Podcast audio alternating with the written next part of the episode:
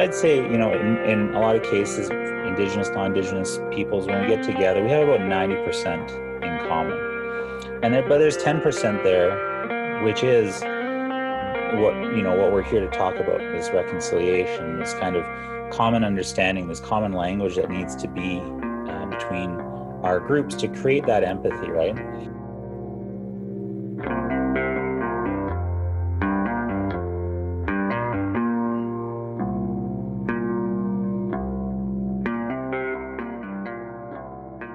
Listening to Unsettled Journeys in Truth and Conciliation, a podcast dedicated to breaking down barriers, undermining stereotypes, and fighting racism.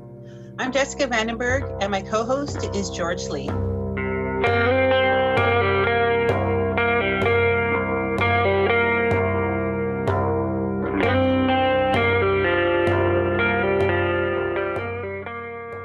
So, our guest today is Stephen Vaivada, who talks about his work with Indigenous communities through his company, Scout Engineering and Consulting Limited.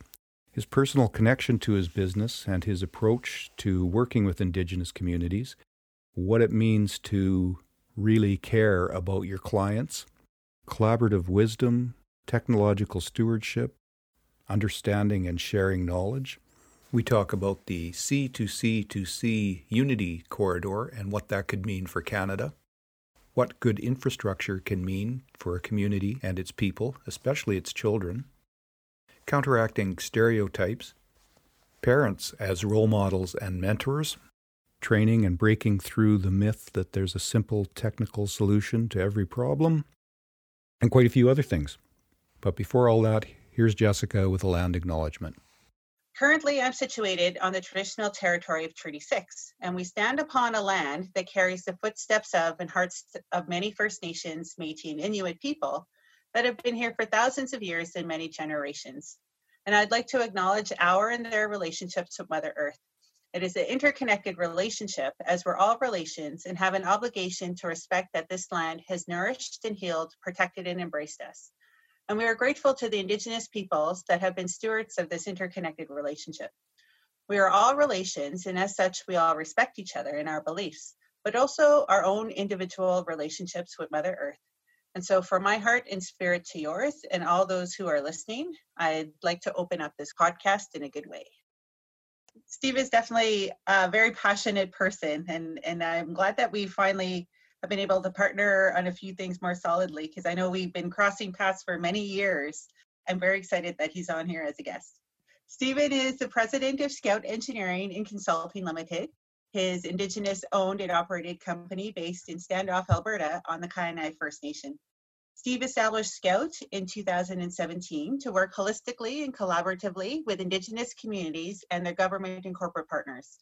He's also experienced in the government side of the equation, having been responsible for the delivery of infrastructure projects across Treaty 6 and Treaty 7 as a senior engineer with Indigenous and Northern Affairs Canada, now called Indigenous Services Canada. Before that, Stephen was with AMEC Foster Wheeler, most recently as National Indigenous Business Lead, and he's also been a project manager and project engineer with Dillon Consulting Limited and he's had a few other gigs since graduating from the University of Calgary Schulich School of Engineering with a Bachelor of Science degree in Civil Engineering. He also studied environmental engineering technology and environmental technology at Schulich School of Engineering. The projects that Stephen has been involved in conjure up somewhat of a roadmap of Alberta's First Nations and other communities, from Frog Lake to Maskwaci to Siksika to Carseland to Salt River, and to a little town called Calgary. You've definitely been a few places, Stephen. And through it all, you've been developing your philosophy of the power of infrastructure and respectful and effective collaboration to transform Indigenous communities. So, welcome, Stephen. That was wonderful, and uh, yeah, it's always interesting to hear somebody read back your your your work and what you where you've been. You've definitely um, had a varied path, and I know that's how you and I have met that we've crossed paths uh, in the engineering world at Indigenous conferences. Um, and we've lately we've been partnering uh, to help with some of the Indigenous communities with some of the consulting work that we've been doing together. Is there anything that you want to add to the bio that we missed? Anything else you want our listeners to, to know about you? Well, you know, I think you guys maybe I'll I'll let you in on a, a little secret was um, you know this isn't the first company I ever started. I actually ran a bit of a a, a wedding DJ business for a while, and uh, and that was that was a lot of fun. I had a, I had a really good time, and uh, ended up getting into a bit of event promotion with my friends. Um, you know, it was more of an avant-garde arts focused uh, take on what you know a music event party might be but yeah it certainly informed my approach to uh, starting businesses and and being a little bit uh, more artistic than your average engineer that's kind of funny because last night I actually was watching The Wedding Singer. so when you said that, what pops up in my head is is Adam Sandler in The Wedding Singer. I had my moments for sure. Yeah. and so um, maybe you want to tell us a little bit about your journey growing up because um, we understand that you grew up with one parent that was indigenous and one that was non-indigenous and, and maybe chat a little bit about that yeah so i'm very grateful for my parents my mom is from the blood reserve so down south by fort Macleod. that's where she grew up was uh, in fort Macleod. she was uh, the youngest in the family of quite a big family and we had tons of aunts uncles cousins uh, around us all the time growing up but my mom didn't really have too many opportunities, and she could see that uh, by staying around there. She was the youngest and had to kind of make her own way. And so she moved to Edmonton shortly after graduating and met my dad. He was an engineer at uh, Indigenous Services, which was, you know, at the time, if you go way back, it was Aboriginal Affairs and Northern Development Canada. And he was an engineer there, and uh, he uh, was in that job for forever. But uh, they lived in Edmonton uh, until I was 15. And then we moved to High River. And then eventually I ended up in Calgary, and I've been in Calgary for the past 20 years. But my, uh, you know, my parents and my upbringing are, are quite a gift. Um, you know, my mom going out and uh, seeking opportunity, you know, she's such a strong person. She's been a huge influence. I, I want to honor her because she is somebody I consider a huge role model and somebody who is fearless and has always been fearless and has really given me that sense of fearlessness, I would say. And then my dad was always the engineer at Indigenous Services that uh, was invited to sit on the the First Nation side of the table. He would he'd have such a good relationship and he'd have have done so many good works over his time there that he was considered to be part of the nation's team. He, he would he would help them, guide them, and give them some great advice on uh, the issues that they were confronting, and and I benefit greatly from his his good name. He's a great example of somebody who, uh, with what you can uh, do in this world, do good deeds, and uh, he's always been somebody I consider as you know a great role model of a parent of of an engineer and somebody to try to be more like. So, you know, that's those are my role models, and and because of that, I'm eternally grateful. Out of that, I ended up going to university, like you alluded to, at the U of C, where for me, I don't know about uh, about you, Jessica. You probably had a, a better go of it than me, but you know, I I had a bit of a roller coaster there. I survived it. Uh, it took me a few extra years than uh, maybe you know was on the schedule, but you know that's a, a big learning too, and that that was another uh, massive piece to uh, who I am today, where persistence, you know, having other pursuits along the way and being engaged and present uh, led to you know some great relationships. I met my wife. We um, you know enjoyed our time here in Calgary ever since that moment and it's been such a positive influence i've really made my home here and and you know i go down south quite often. Obviously my business is is situated on the blood reserve but we do a lot of work here in calgary and all points north. So it's been a journey. It, it's kind of fun to look back on it and and imagine you know how you get here and and you could never imagine where you're going to end up and it's very exciting. So it sounds to me when you say that that this really this focus of Scout engineering and consulting uh, really represents who you are. I would say so. I think it's uh, a combination of so many influences. starting a business without having a parent who is an entrepreneur takes that fearlessness, takes that drive and that determination to uh, do the work that you you wouldn't have been able to do in other circumstances. So that uh, experience of being around my parents and and their um, influence on me definitely is formative. And and then yeah there's been some great you know other mentors along the way. I was involved in a group uh, that is now called the human venture institute. Uh, used to be leadership calgary. Their perspective their unique take on how we solve our problems today. Uh, it's a very personal business. It's definitely uh, i would say something that is an extension of who i am. And uh, i can uh, be very proud of that but it's also a bit nerve wracking sometimes when the business doesn't land.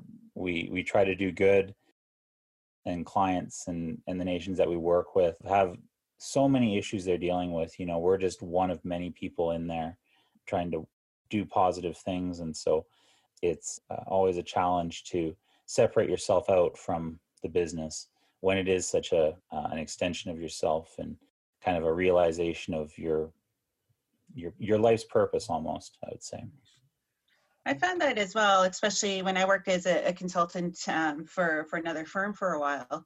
That working with the communities was extra meaningful to me because it was personal, but the stress of it was also larger because it is personal, and the relationships that you have with the people in the communities um, are deep and they're personal, and the stories that they share with you are hard to hear um, of the injustices and the things that just aren't fair and the amount of bureaucracy, as you know, especially having worked for ISC in the past and, and seen some of these things and have been helping your clients uh, work through um, all the red tape that has to go to just to get funding and to be heard and to be listened and to have a seat at certain tables and things like that.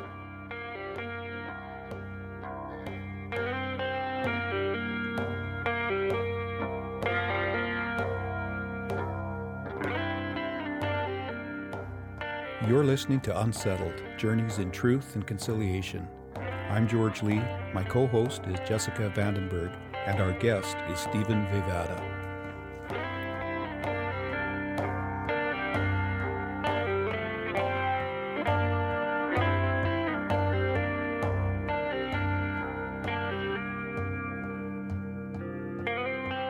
This idea of community, this idea of um, collaboration and respectful, holistic approach um, you're trying to build into every aspect of your company. Maybe you want to chat with us a little bit about about your approach. Yeah, thanks. And and again, that's informed by the, all these different mentors and leaders. And I'm, I'm not just talking about you know my parents. I'm talking about the engineers that have trained me up and shown me what uh, practicing engineer looks like, acts like, how they conduct themselves and and to have a high standard.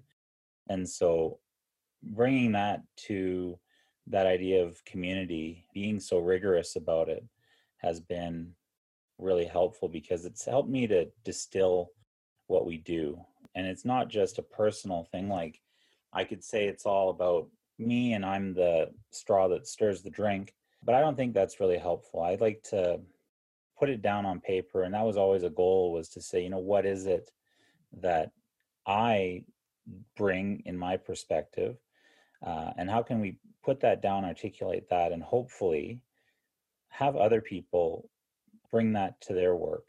Because i think it's it's not that i have some genius expertise on this subject or i'm especially smart or gifted it's just i really care and i love my clients i deeply love them I've told them that. Like it's like uh, working with my aunts and uncles, my cousins, my elders. I love it. This last week, for instance, I had a, an elder share a story about our Blackfoot history, and it was extremely moving and a real highlight for my career to be in a situation where I'm an expert and being given the opportunity opportunity to learn from our community experts, our elders, our knowledge keepers, in a manner that helps to move our entire engineering profession forward.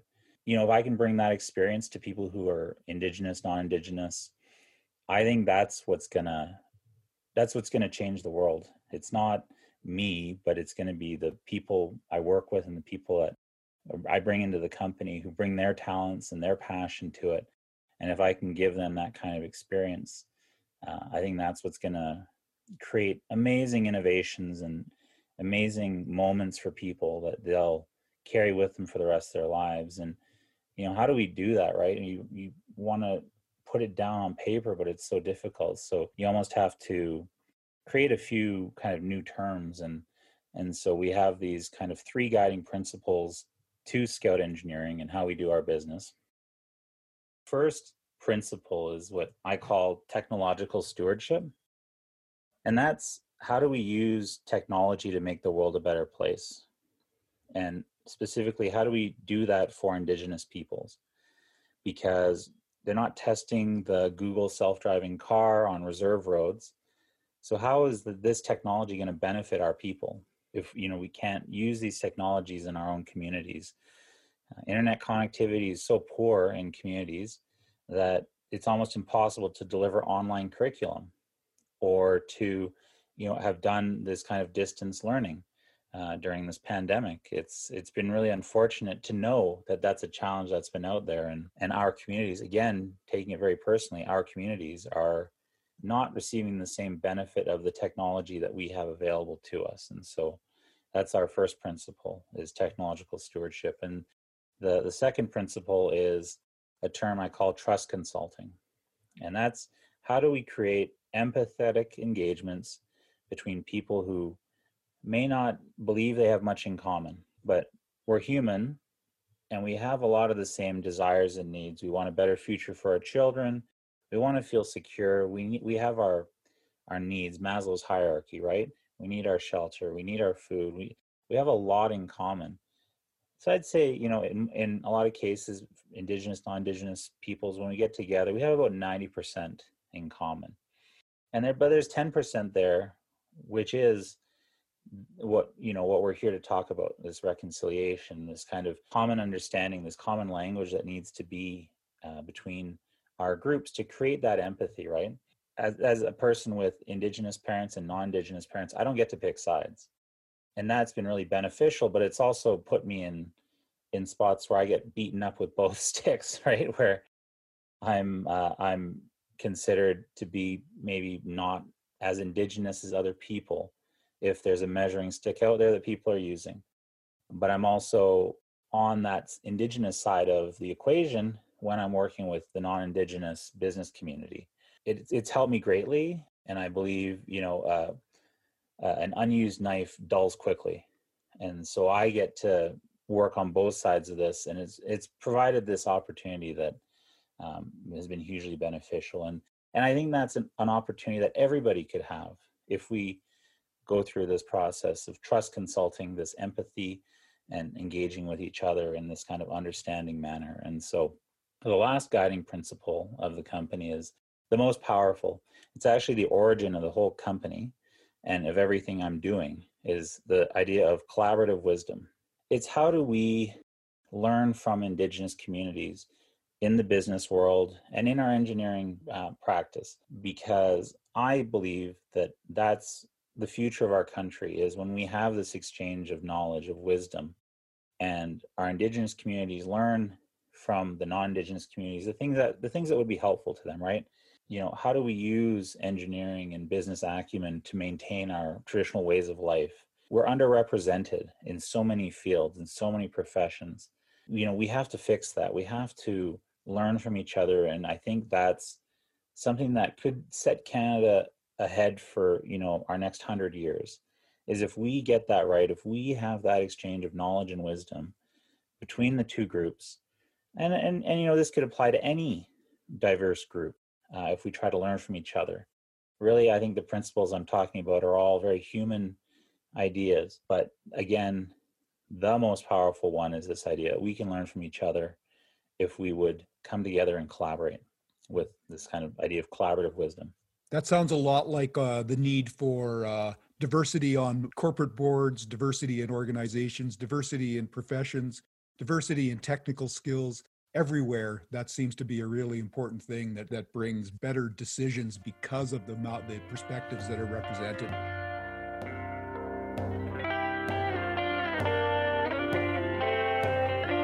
to Unsettled Journeys in Truth and Conciliation, a podcast that compiles stories from settler and Indigenous people as we move forward in the calls to action for Canada. I'm Jessica Vandenberg, and my co host is George Lee.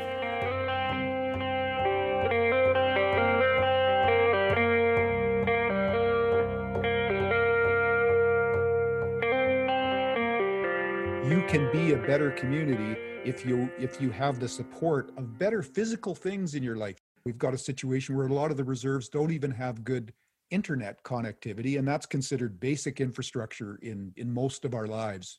Again because i take the work so personally i think over time spending time on the reserve spending time in the city building infrastructure all over the place i really got to get a feel for the disparity in the infrastructure in our first nations communities and indigenous communities generally you know metis communities have a lot of the same issues I imagine that the Inuit communities up north are um, in a lot of the same, in having a lot of the same challenges. But I think one perspective that we don't think about when we think about roads, water, uh, the buildings, is the psychological effect that it has on the people when it's so stark going from one side of the line to the other, which is this reserve boundary. You know the origin of the reserves and and how they came to be they the way they are is is kind of a an unknown story. You know the infrastructure was built out not to provide the same level of service and quality of life as the neighboring communities but kind of just a more of a, a means of addressing kind of the basic issues uh, facing the communities kind of lack of access to uh, hospitals and original roads in those communities were built uh, as wagon trails. And so over time, they've degraded because they were never imagined to carry heavy traffic or uh, the traffic associated with economic development and and uh, manufacturing or oil and gas. It's created this situation where you will come onto a reserve and you'll know that you're on the reserve. You're gonna you're gonna feel it because you're you know your car is to get beat up the moment you hit the, the reserve road um, you know one very stark example i had in in a community i was doing a road repair project and i was driving around and and i i got off the reserve and i was driving on the the municipality roads next to the community and i turned around and i looked back and it was like a scene out of a disney princess movie where it's like you're staring down a, a, black forest because the trees hadn't been cut back, the ditches hadn't been cut. You know, there's standing water in the ditches, and the road looks again like a, a rutted out wagon trail. You know, it just it couldn't have been more stark the difference and and that where that line is crossed. I believe that it has an impact on the people mentally and physically, right? Where there's poor drinking water, there's dust in the air from the roads, buildings have maybe been neglected so the heating and air conditioning is is intermittent. There's mold issues in a lot of communities. How can that not impact a child who grows up looking out their window thinking well this is what i deserve right? That's that's a lot of that's been a lot of our own story is this kind of take charge of yourself be in charge of yourself you're a self-made person you know, I don't believe that personally. I've been very fortunate again with my parents and my upbringing, a lot of advantages I've had, or I've just been very, very fortunate. That kind of story of it's all on you, and then looking out and seeing, well, these are the things that you deserve, right? These poor roads, this bad water. Uh, I think it has a mental impact on our youth and our communities. And so I really see it as not just provision of clean water and having safe roads to drive on where you don't have to worry about ending up in the ditch when it rains because the road turns into a pool table, you know, where you're sliding all over the place. I think it actually has a, a, a mental, it creates this mental barrier, a mental block in our people where we, we oftentimes don't think we deserve nice things. And so I think that's that kind of thought doesn't occur to many engineers but I hope it does eventually get there where we see that connection, right? That ability to change minds, to change lives, with our work beyond just providing that clean drinking water, which should be a right and should be there, but we can actually have people have a more positive self perception about that.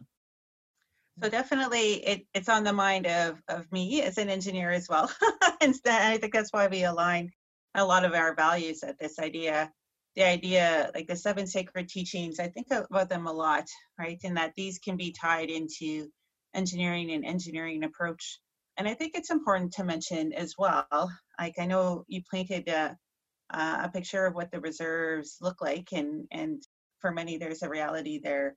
Um, but we also need to paint the picture a little of what you said in the beginning too that there are good people and that there are good stories as well there's values that just inspire the people, indigenous people, to keep going. Like there's still a belief in family. There's one of the best things I always loved about going to the reserves is that people gather around food and they gather around ceremony. And there's still so much laughter, like just out loud, big belly laughter, right? And and the love of dancing and things like that. So one of the things I know we want to do with this podcast is also dispel some of the, the stereotypes that are out there. Um, you want to talk about some of the myths and stereotypes, perhaps, that um, you'd like to share some stories about to counter? The stereotypes are many and they're deep, and, and some of them are very deep and hurtful. You know, the, the idea that indigenous peoples uh, are, are lazy. I mean, Lord, uh, my mom I mean, she went pretty far away from her home. She moved to Edmonton. She cut herself off from her family to have a better life for her kids. And, you know, that caused so much of a, a burden on her. I honor her by striving, by trying as hard as I can, by not giving up. And that's what's possible. That's, you know, there the the the idea that indigenous people are lazy is that's like saying white people are greedy. I don't I don't I don't believe in stereotypes. I don't believe in in these kind of preconceived notions about people. You have to embrace the yeah, the luck, the circumstance, the context, the all the nuance that people have. No one imagines that they're a villain in their own story. Everybody thinks they're doing the right thing. You know, I think some of those stereotypes are almost there to make people feel better about not caring or they think it makes their lives easier when i think it in the end if you're ever confronted on your preconceived notions stereotypes or your the way that you think of the world it can be very it can be very disruptive. It can throw people into all kinds of chaos. You can either recoil and go back to your stereotypes and kind of brush stuff off as fake news or you know but it can also lead to like a, a big kind of spiraling where you just don't know you don't know what's real anymore. I think these stereotypes are extremely harmful. The lazy stereotype just holds no water at all once you kind of look at um, the the heights that indigenous people can achieve in in business and science. You know jessica you're a great example and somebody i admire in terms of your accomplishments as an engineer. You know you could look at me and say well uh, you know is that uh, which side of you is this that gives you this advantage like these stereotypes are so pervasive people say well he's only doing it because he's got a non-indigenous parent or he's only got doing this indigenous work because he has an indigenous parent. And it just it tears everybody down. And the stereotype of yeah of white people being greedy. Let's let's look at that because i think the reverse racism from indigenous peoples to look at white people as a monolith is is also very hurtful you know my wife is not indigenous. My kids are are they don't have a extremely dark complexion. And they're the indigenous kids in the class. You know why why do we put this label on when it just serves to kind of put yourself in a prison? You know saying white people are greedy is almost like saying i can't i can't achieve something because i'm not white or like i can't be successful or it can just be used in so many really self-destructive ways I just I just find it very limiting. I really, you know, discourage that idea of making life easy.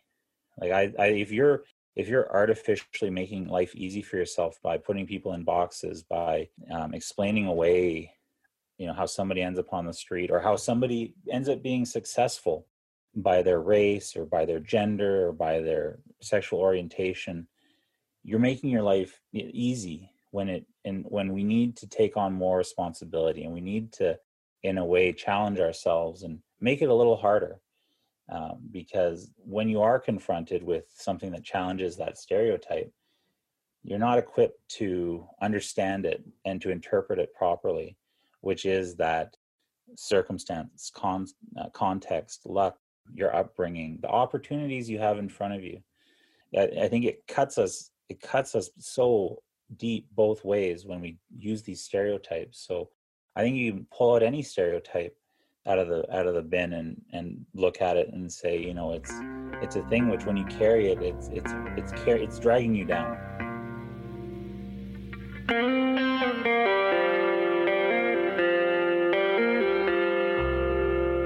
You're listening to Unsettled Journeys in Truth and Conciliation, a podcast of ideas, solutions, and respectful conversations. I'm Jessica Vandenberg, and my co host is George Lee.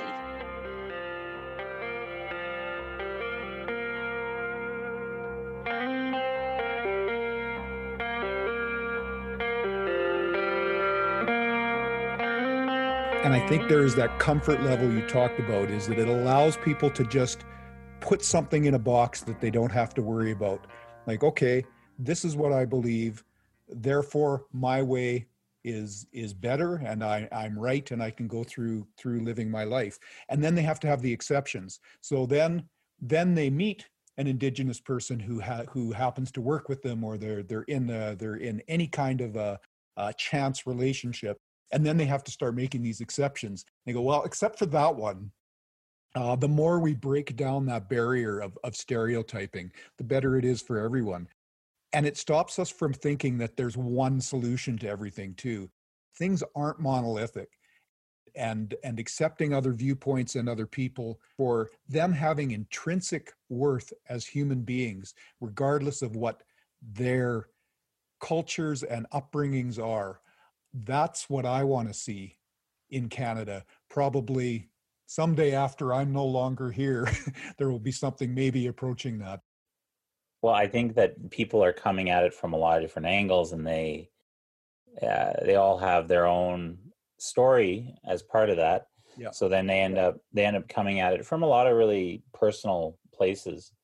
So you have uh, people that uh, come at it from their lived experience, and they they have an event that really triggers their want to learn and there you know i think there's also an awareness that's increasing about it which is leading to more of those experiences right? Where you know the stories of um, the lady uh, in quebec who passed away in the hospital right? That that strikes a lot of people very personally yeah. because she was a mother and she uh, had you know she just went into a hospital and then she she passes away right? So it's based a lot, I think, on that brushing up against it and people's lived experience. So yes, it yeah, uh, it's not it's not something you confront in everyday life.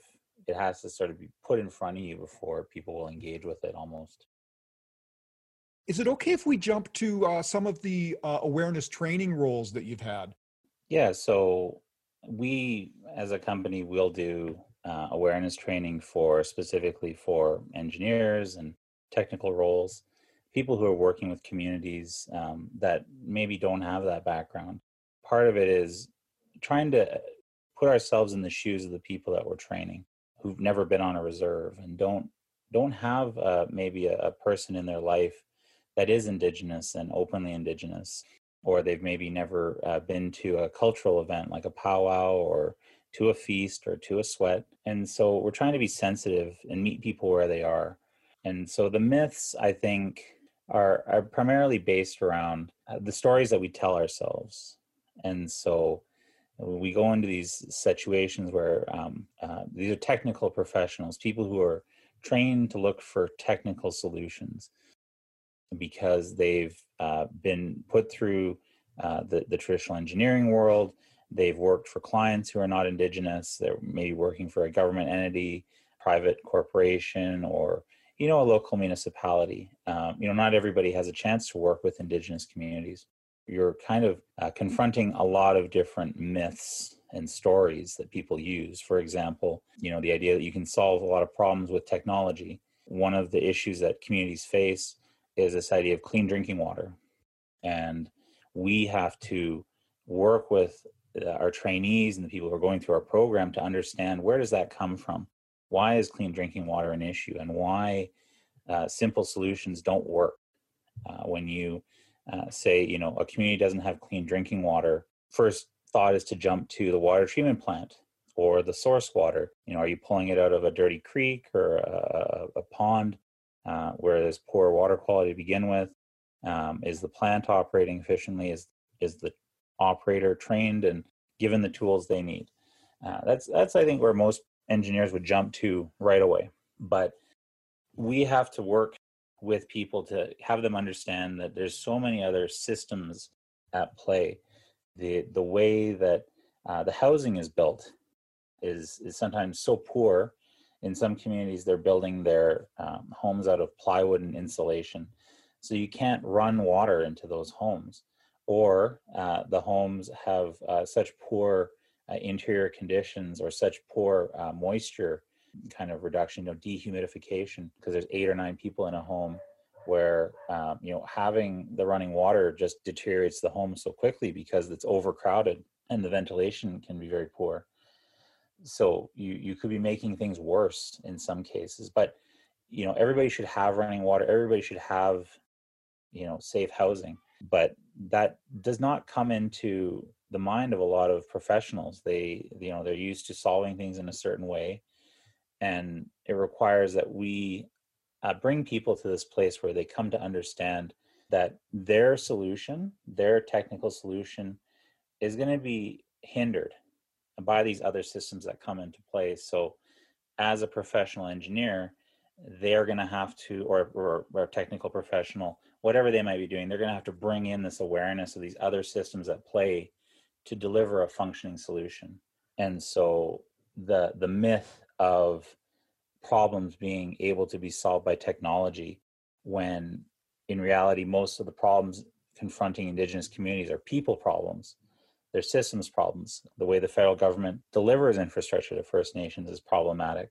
You know that's what we're trying to provide people is that awareness of kind of their bias or the way they've been trained but also the the place where the, their indigenous clients or the people that they're working with on a major project that are in an indigenous community where are they coming from? Because there's a kind of a, a myth that the other person on the other side of the negotiating table or the other side of the boardroom is speaking the same language just because you're in the same vicinity. So you know we try to help people understand that um, just because you're speaking english or you're working on the same problem or you're staring at a drawing it doesn't necessarily mean the same thing to everybody in the room. You know the the the idea of creating a new water treatment plant and you wonder why the community might not be so excited well you know they know that uh, their piping and the distribution is in such poor condition that it's really not going to help them too much. So the really joyous momentous occasion of opening the new water treatment plant kind of falls flat for them because they know they've got half a half a dozen other issues to fix too. So there's a lot of myths there's a lot of stuff that people are doing that's great around cultural awareness but our focus is on that bridging that technical with this systems idea and and that understanding of these communities right?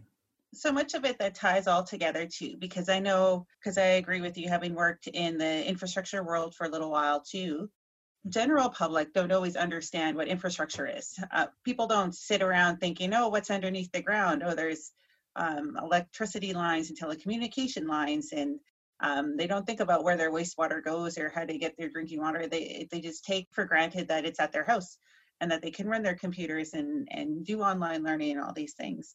And then you have also combined with that that engineering is also an invisible profession. A lot of people don't really know what engineering is. And then you layer on top of that the difficulty um, that indigenous communities come because there's a number of different systems that you have to navigate that a community like a municipality or county um, wouldn't have to navigate. How the funding's done, as you mentioned, um, but also how decisions are made, as well as the the the politics work differently. There's a lot run by families. There's a lot of decision making that's done in a consensus collaborative way rather than the ways that the government of Alberta chooses to run their government systems. Um, and jurisdiction always comes up for First Nations as well.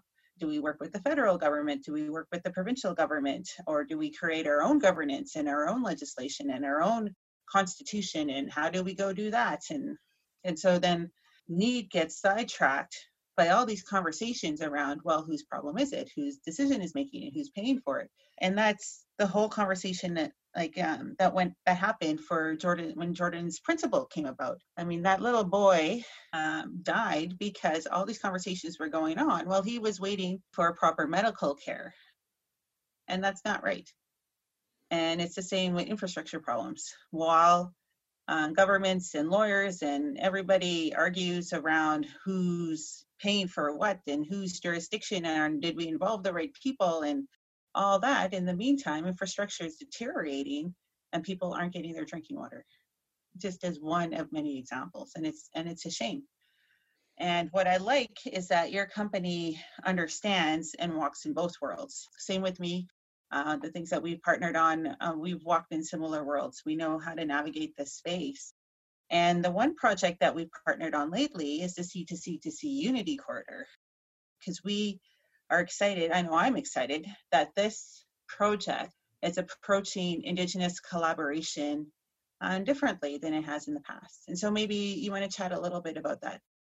Oh, thanks. Yeah. And, you know, I think it, it's been such a wonderful group to get involved with the leadership team that's trying to build this grassroots coalition across the country in every province in uh, indigenous communities and you know and i think in a group that is maybe kind of lost in a lot of the shuffle the urban indigenous community you know of which you and i and and some other people are are in there what the c2c2c unity corridor foundation is it's a group of people who believe that our country is capable of great things fundamentally. And the way that that plays out is that we can work indigenous communities, uh, the non indigenous community, the business community, the government, and the environmental um, advocates.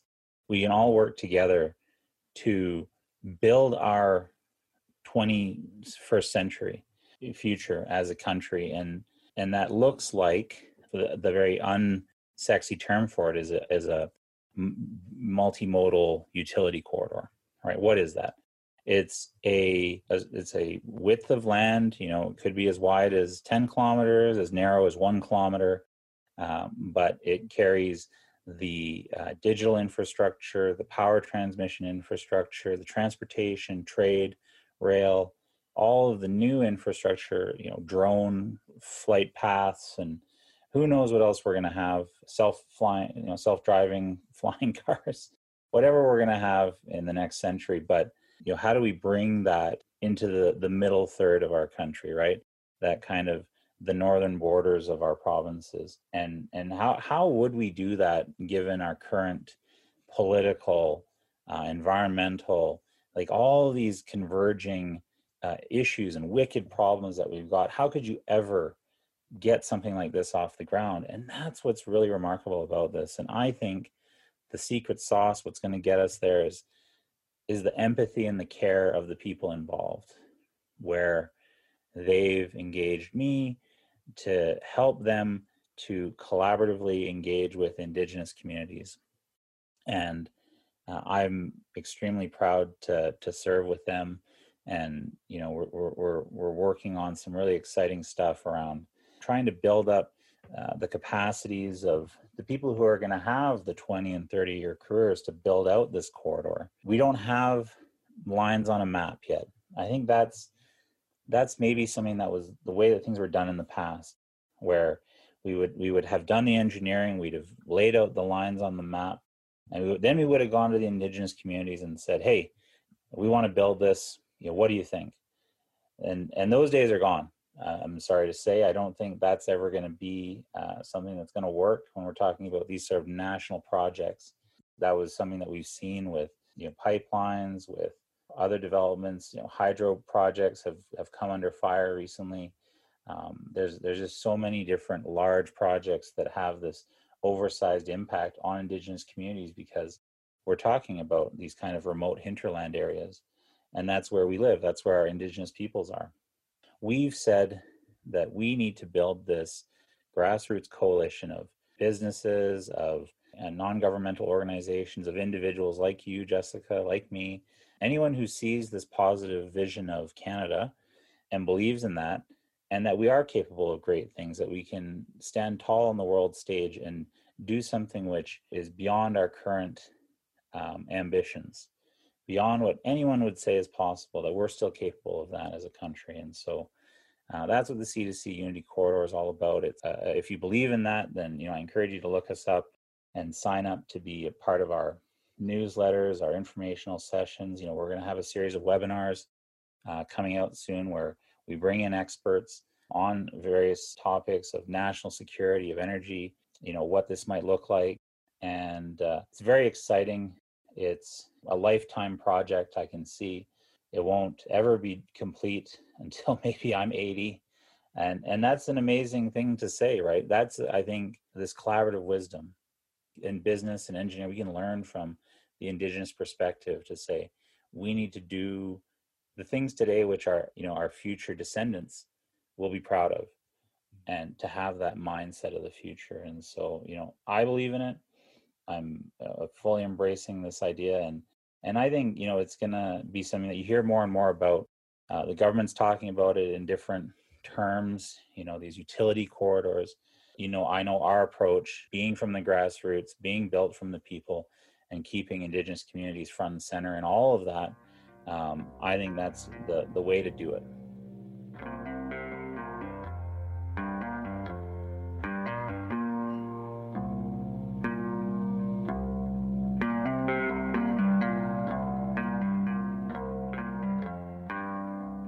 Listening to Unsettled Journeys in Truth and Conciliation.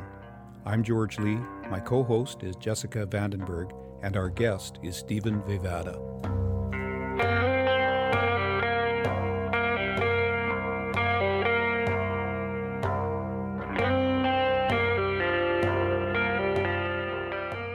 Yeah, so uh, I'm the uh, Indigenous Collaboration Lead. I'm also um, a director in the organization, which you know is part of the leadership team, right? So you know I work with um, the various teams and the communications groups and the kind of fundraising groups. I'm sort of spread out across a lot of different engagements there across the organization, um, and so we're always having these kind of uh, strategic sessions where we're looking at you know what's most important, right?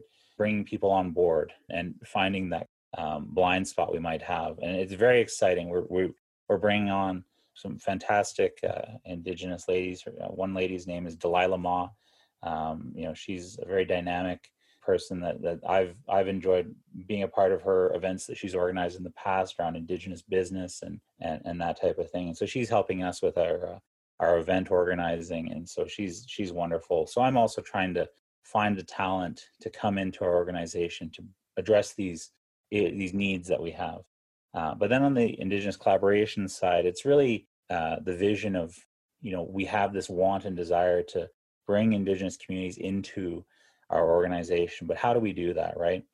You know, how do we how do we keep that in mind uh, when we're talking about it? The way we're trying to be respectful, um, trying not to you know make this a consultation and engagement exercise. It's not. A, we're a long way from ever having lines on a page.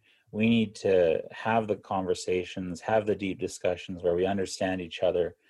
You know, it's that trust consulting where we've got to we got to create these empathetic engagements, and so that you know the, again is bringing these new concepts into the group, having them uh, you know kind of uh, bloom in their own way. Where you know now part of what we're trying to do is to develop um, these capacity development programs where community leaders can come in and learn what this corridor looks like, what might go in there. To Jessica's point, what is infrastructure? Where does it go? How do you put it in? Some of this stuff is quite overwhelming. Like even I have a hard time conceiving of how we're going to build this all out and what's the sequence and what comes first and where does it go. you know we have to build up the, the leaders in the communities and we also have to uh, again create the talent pool from those indigenous communities that's going to go out and and monitor the impact on wildlife that's going to have the community planning as you know we have this climate refugee crisis where are those folks going to go right? You know we're building out the frontiers of the country again and it should be led by those communities and to do that we need to train up their youth train up their uh, people to take on the leadership roles and to guide us as we go into their territory because we are blind and we need their eyes and we need their wisdom otherwise you know our solutions and our engineering principles are going to fall on their face that um, really uh, brought home what what the difference between past approaches has been and what future approaches or, or current approaches can be to actually working in partnership with the many communities and nations that make up Canada. I think that's just brilliant. It seems to be a step away from when you said uh, the way you put it, before we even put lines on a page, this collaboration begins. And it's not just foisting something on a community in a paternalistic way, frankly, that says, this is what we've decided for everybody. It's in your own best interest. But now we're going to talk to you a little bit about it and see what you think. And then it becomes this whole situation that I've seen played out in all kinds of communities through my career is here it is. What do you think? And the idea being, we've invested so much in this, you know, we're only going to tweak it at this point anyway, but let's hear what you have to say. People see through that, interestingly enough. and it seems like this is something more, um, well, to use your word, it's a holistic approach to the whole idea of developing the nation in a or or, or moving forward as an as a nation.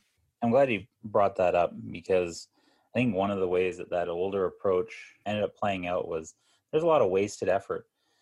Uh, there's a lot of frustration. You know, I've met people who worked on a lot of these projects who, you know, they wear the battle scars. it's you know the the the lines on their face. You know, it almost comes out of their pores. The passion they had for those projects, and then uh, you know they never they never landed right pipelines railways whatever it might have been that people really sunk their lives into and put years and blood and sweat and tears into it. To me that's a waste. That's uh, one of the worst things we can do in our work as to create this waste and lost opportunities right? You know the the indigenous communities are confronting so many issues. Even a project of this scale barely registers when there's the challenge of housing, again, clean drinking water and infrastructure, economic development, opportunity, that internet connectivity, educational outcomes. I mean, the terrible tragedies around youth suicide and addictions. Something like this, as amazing as it sounds, and rightfully so, barely registers in those communities. You know, and this is not a blanket statement about every community. I'm just saying that that we're trying to be sensitive to where people are coming from and the, where the communities are coming from you know this might be too much for those communities to take on so how do we support them? How do we provide the the supports for their governance or for their leaders to feel confident that this major initiative isn't going to steamroll their communities and destroy their culture and their way of life? That's why it's so important to have this meaningful discussion and and and this yeah this this collaborative engagement and empathetic discussion where you know we understand where they're coming from so that we can bring that into our work and so steve i just want to tie it back a little bit to this idea of truth and conciliation or truth and, and reciprocity and what folks can do in their everyday life to contribute to calls to action and, and shifting things in a positive way I know how you can contribute um, as an engineer. You've talked a little bit about that and how you are living and breathing some of these ideas into your company.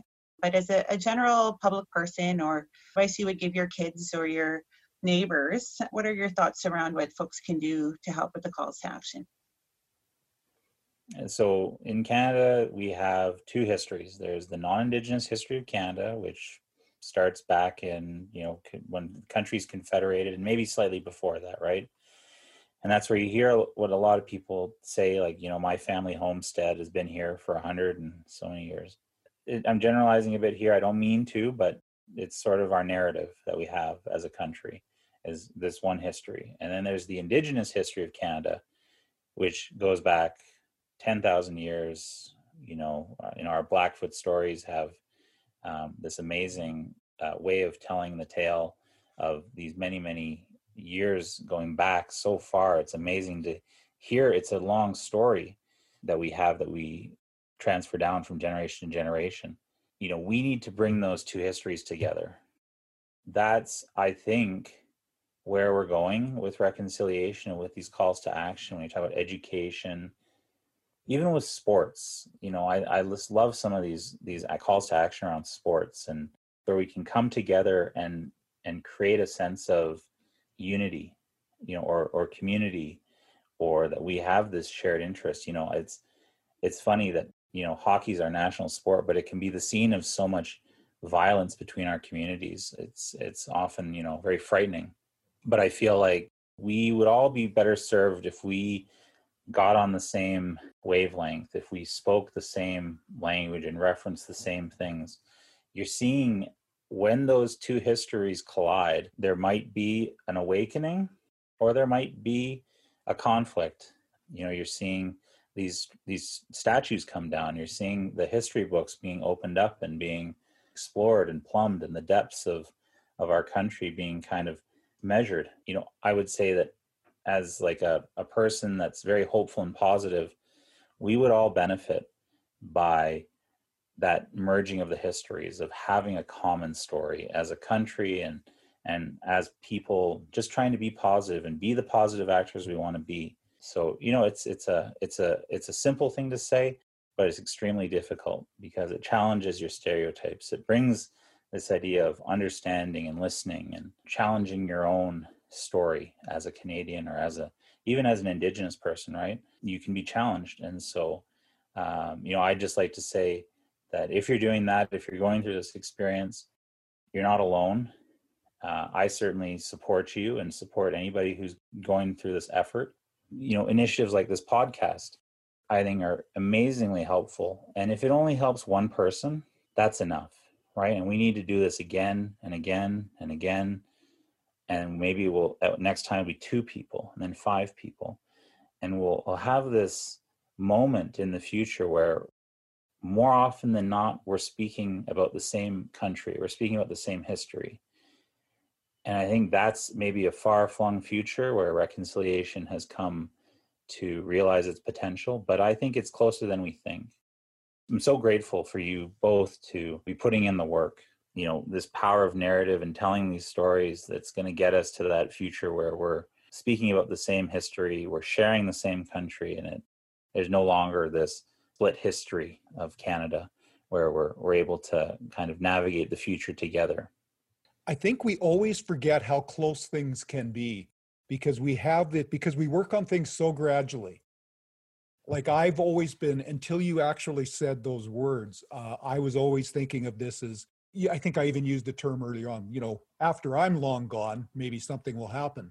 Well, maybe that's the wrong attitude because things, the way history works, in my non-academic understanding of history, there are long periods of hardly anything that we see really happening, and then boom, change comes. You know, the like look what happened with with the breakup of the USSR for example is a good example of that. Really things were happening over a long period of time but when the change started to happen it was really rapid. So maybe there are as you say maybe it is closer than we we sometimes feel it is. I think it is too because you see little sparks trying to light like we see the the indigenous people trying to unify but they're just still trying to work out their vision and and and what it is when the country pauses that they want to say and how to get from here to there. And there's folks on the settler side and the governments saying we want to do something we want to do something we just don't know what to do like just tell us what to do and we'll do it. And and there's people just i think um, the kindling is coming people are coming people are interested they want to hear the conversations they just need some safe places to bounce around ideas and, and make sure they get their context right and the words right. Um, and then the conversations will start happening. I think we are closer than you think.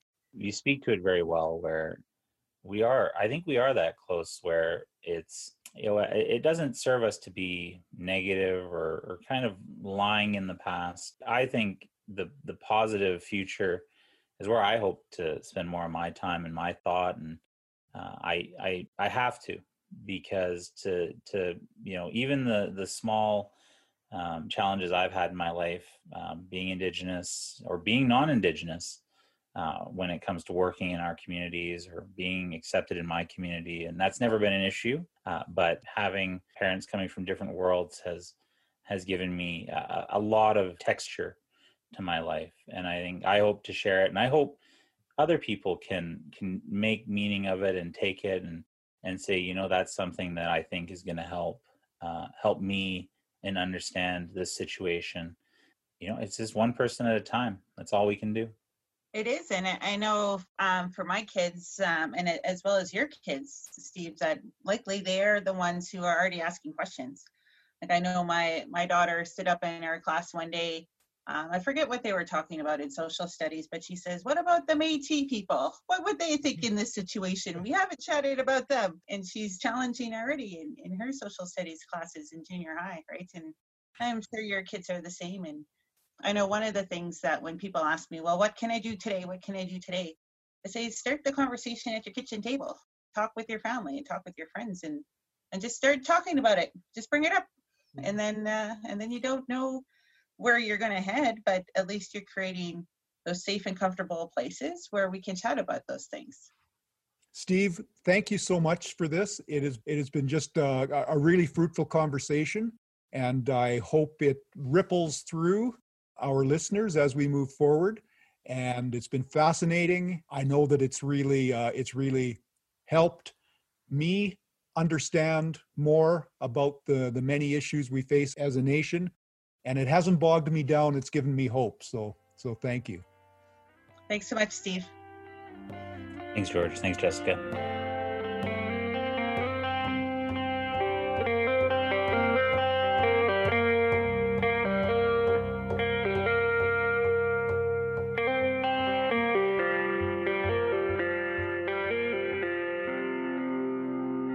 Unsettled Journeys in Truth and Conciliation is a production of Features West Studios in Edmonton, Alberta.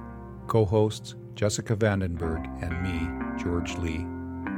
Music written and performed by Kevin John, a member of the Kyuquot Checleseht First Nation on Vancouver Island. Logo conceived and designed by Corrine Riedel and Sandy Brown Van Dam. You can find us on Spotify, Apple, Stitcher, Google, and other major platforms. Remember to visit and like our Facebook page. Many thanks to our guest, Stephen Vevada. Be good to each other, stay healthy, and air quotes alert. See ya next time.